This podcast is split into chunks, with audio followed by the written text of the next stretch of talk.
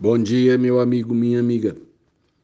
No dia 18 de fevereiro, eu guardei a data.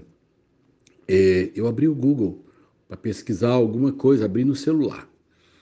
E logo abaixo ali costuma vir algumas fotos, algumas coisas comentando curiosidades, notícias, né?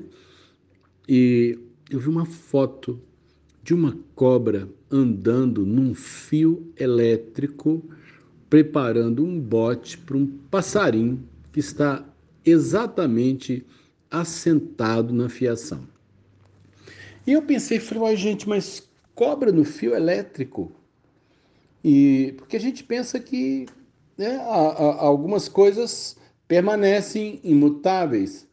Cobra é um animal que rasteja, ela é réptil, disso vem o seu nome, né? Animais que rastejam. Mas algo me disse no coração na hora que eu vi aquela foto. O mal também evolui. O mal também busca estratégias para manter a sua mesma filosofia. O negócio dele é matar, é roubar e é destruir. Mas as coisas vão mudando e o mal também vai se ajustando, né? E eu, eu pensei a respeito da, do tempo que nós agora estamos vivendo tempo de mudanças, tempo de, de crescimento tecnológico, tempo em que talvez as coisas queiram é, é, fazer com que a gente ganhe tempo, facilite a vida, mas o mal também evolui atrás dessas possibilidades. Recentemente criaram um sistema de pagamentos que veio para revolucionar é, e simplificar o, o pagamento de, de, de pequenas uh, uh, transações comerciais. Alguém ainda brincou comigo, né?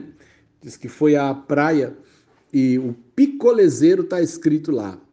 É, fazemos Pix. Então você imagina você comprar um picolé de dois reais, de três reais e pagar com um Pix. Que coisa fantástica! E aos poucos nós vamos vendo que as coisas estão mudando. Daqui a algum tempo as coisas estarão diferentes, mas o mal já sabe como usar o Pix. O mal também já aprendeu algumas tecnologias. O mal também já sabe usar o celular já sabe usar as mentiras e boatos, a, a beleza né, e a possibilidade de comunicarmos é, uns com os outros foi invadida por gente inescrupulosa que pega o bem e faz dele o mal. Aliás, uma das melhores definições é, de mal que eu já vi, ela é simples. Ela diz que o mal é o bem mal usado, né? É, se você pegar, por exemplo, uh, uma caneta e você fala assim, gente, a caneta é uma coisa boa ou é uma coisa ruim? Talvez você diga, não, a caneta é uma coisa boa, é uma coisa importante, mas ela pode falsificar uma assinatura. Eu, num gesto é, de violência, eu posso furar o olho de alguém num ataque de fúria. Na verdade, então, tudo que é nosso, ele tem esse lado maléfico. A questão de, de, de usá-lo para o bem ou para o mal depende da minha índole. Né? É, assim, portanto, eu acredito que o mal vai subir mesmo nos fios elétricos. O mal vai procurar-nos aonde talvez a gente tenha buscado refúgio. Não existe lugar em que estejamos livres do mal. Nós precisamos, sim, saber que seremos assediados, tentados, agredidos, né? enganados todo o tempo porque o mal se especializa em nos, em nos envenenar, em nos conduzir ao prejuízo, ao desastre e à morte.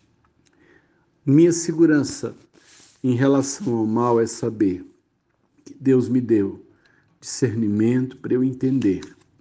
E talvez, se o passarinho souber que serpentes agora podem subir nos fios elétricos, eles vão passar a procurar um outro lugar ou a prestar um pouco mais de atenção no lugar que estão. Não seja vítima do mal. Primeiro, refugie-se em Deus. Deus é uma segurança grande contra toda maldade. E segundo, preste atenção nas maneiras sutis com que o mal tem se aproximado de você. Sérgio de Oliveira Campos, pastor da Igreja Metodista, Goiânia Leste, Graça e Paz.